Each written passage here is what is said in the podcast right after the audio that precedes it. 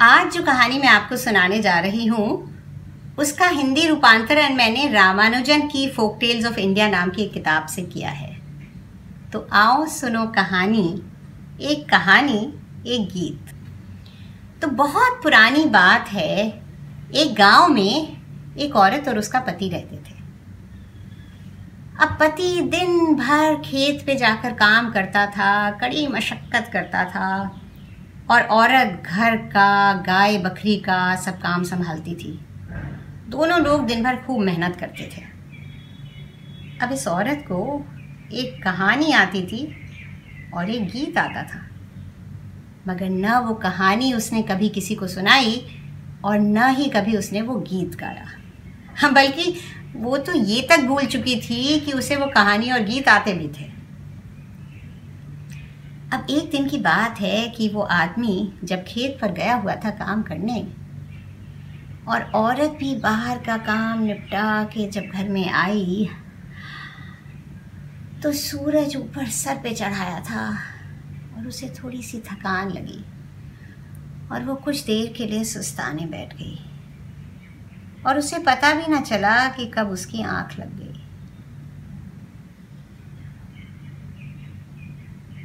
और मौका पा के वो कहानी और गीत उसके मुँह से बाहर निकल आए। और उन्होंने मुड़ के उसको देखा और कहानी ने कहा, इस औरत ने हमारे ऊपर बड़ा अत्याचार किया है। कितने सालों से इसने हमें कैद कर रखा था।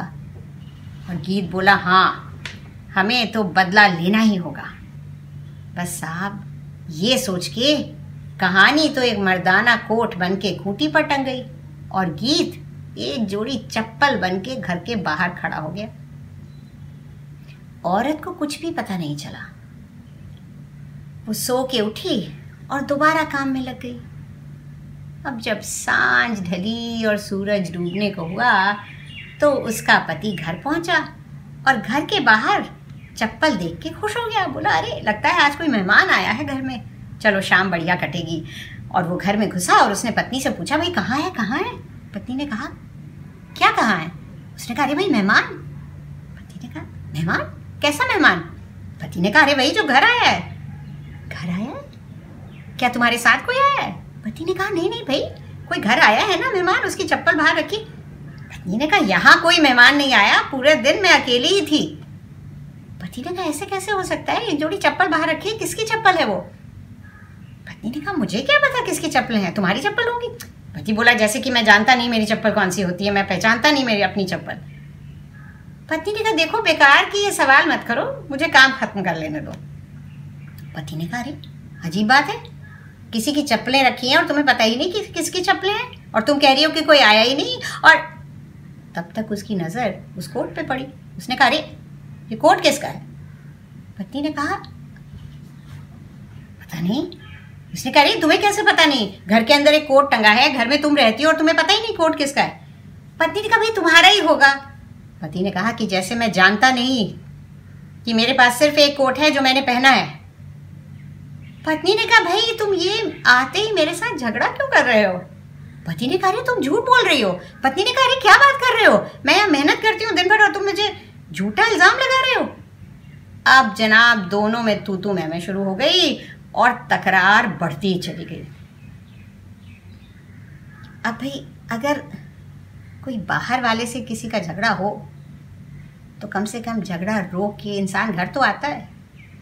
और अगर पति पत्नी ही घर में झगड़ रहे हो, जहाँ एक ही घर में उन्हें रहना है तो ये झगड़ा चलता ही जाता है, चलता ही जाता है, चलता ही जाता है, बिना क्रमशः हुए।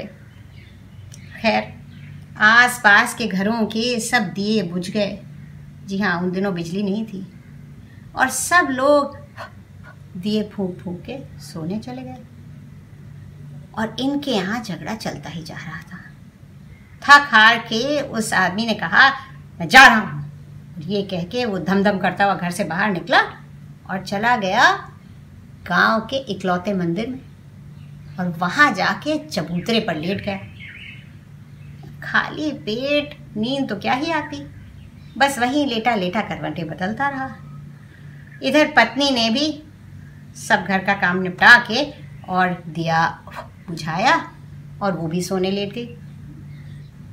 अब उस गाँव में एक प्रथा थी, इंसानों की नहीं, दियों की लौ की, कि रात को जब सब लोग अपने अपने घरों के दिए फूक देते थे तो वो लौ जो थी वो सब जाके मंदिर में इकट्ठी होती थी। और फिर वो वहाँ रात भर बातें करती थी कि, अरे भाई, तुम्हारे घर क्या हुआ? तुम्हारे यहाँ क्या हुआ? तुमने आज क्या देखा? क्या सुना? क्या किया? और पूरी रात वो एक दूसरे को अपनी कहानियाँ सुनाती थी। और जब रात ढलने लगती थी और आसमान में हल्की सी लाली छाने लगती थी, तब वो धीरे धीरे गायब हो जाती थी। अब उस रात, क्योंकि इस घर में इतनी देर तक झगड़ा चला था, इसलिए बहुत देर हो गई और तब जाके उस औरत ने घर का दिया बुझाया। अब ये लॉ भी मंदिर में पहुँची और बाकी सब लॉ ने उससे पूछा, अरे भाई, क्या हुआ? कहाँ थी तुम इतनी देर? अरे, इतनी देर कैसे कर दी सकी अरे, क्या देखा, क्या सुना? आज बताओ तो बताओ तो। तो इस लॉ ने कहा, अरे, मत पूछो, आज तो हमारे घर में बहुत मज़ा आया। अब झगड़ा देखने में तो सबको मज़ा आता है ना। क्या मज़े की बात हुई? हमें भी बताओ, हमें भी बताओ, हमें भी सुनना है। तो इस लॉ ने कहा, अरे, हमारे यहाँ तो इतना झगड़ा हुआ, इतना झगड़ा हुआ कि पूछो मत। सबने कहा, अरे अच्छा झगड़ा हुआ? कौन आया था लड़ने भाई? किस किसने लड़ाई की? उसने कहा, अरे, और कोई नहीं आया बाहर का। घर में पति पत्नी ही लड़ रहे थे। और इस लॉ ने पूरी कहानी सुनाई। कहानी और गीत की। अब सब लॉ ने कहानी सुनी और सबको बहुत मज़ा आया। पर ये कहानी सिर्फ़ वो लॉ ही नहीं, कोई और भी सुन रहा था। मंदिर के चबूतरे पे लेटा हुआ वो आदमी जो लड़के आया था घर से।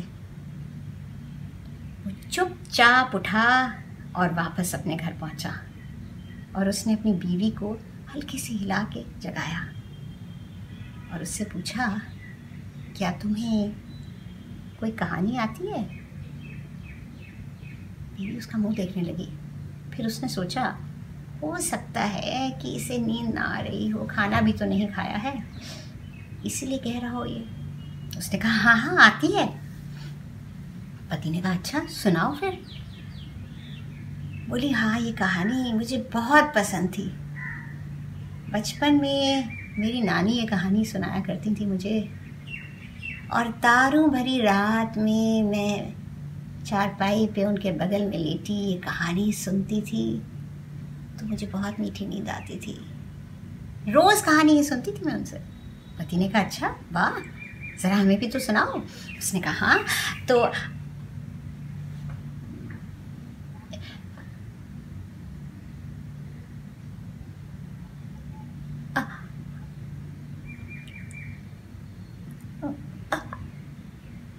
मुझे आती है ये कहानी। पर, पर पता नहीं। हम और आप तो जानते हैं कि कहानी तो अब उसके अंदर थी ही नहीं।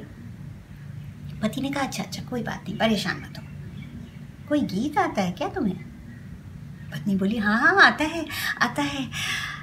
मैं और मेरी सखियाँ ये गीत गाते थे। पेड़ों पे झूले पड़े होते थे। और उन झूलों को झूलते हुए हम लोग पेंगे बढ़ाते बढ़ाते ये गीत गाते थे। बड़ा मज़ा आता था। मैं ज़ोर ज़ोर से पेंगे बढ़ाती थी और ज़ोर ज़ोर से ये गीत गाती थी। बहुत मज़ा आता था।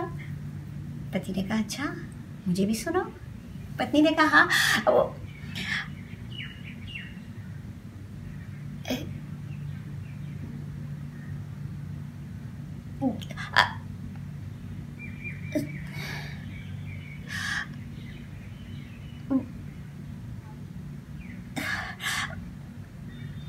मुझे आता है ये गीत मुझे आता है ये गीत रोज थी मैं ये बचपन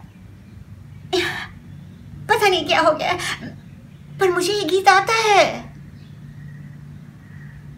पति बोला, कोई बात नहीं, सो जाओ। और ये कह के वो पत्नी के बगल में लेट गया और सो गया। और पत्नी, वो रात भर जगी यही सोचती रही कि वो कहानी कहाँ गई, वो गीत कहाँ गया। ये कहानी तो यही खत्म हो जाती है। पर हर कहानी का अंत कई और कहानियों की शुरुआत होती है। अगर आपको कोई कहानी आती है या कोई गीत आता है तो उसे अपने अंदर कैद करके मत रखिए। कहानी सुनाइए, गीत गुनगुनाइए, या कहानी गुनगुनाइए, गीत सुनाइए। नहीं तो कहीं आप भी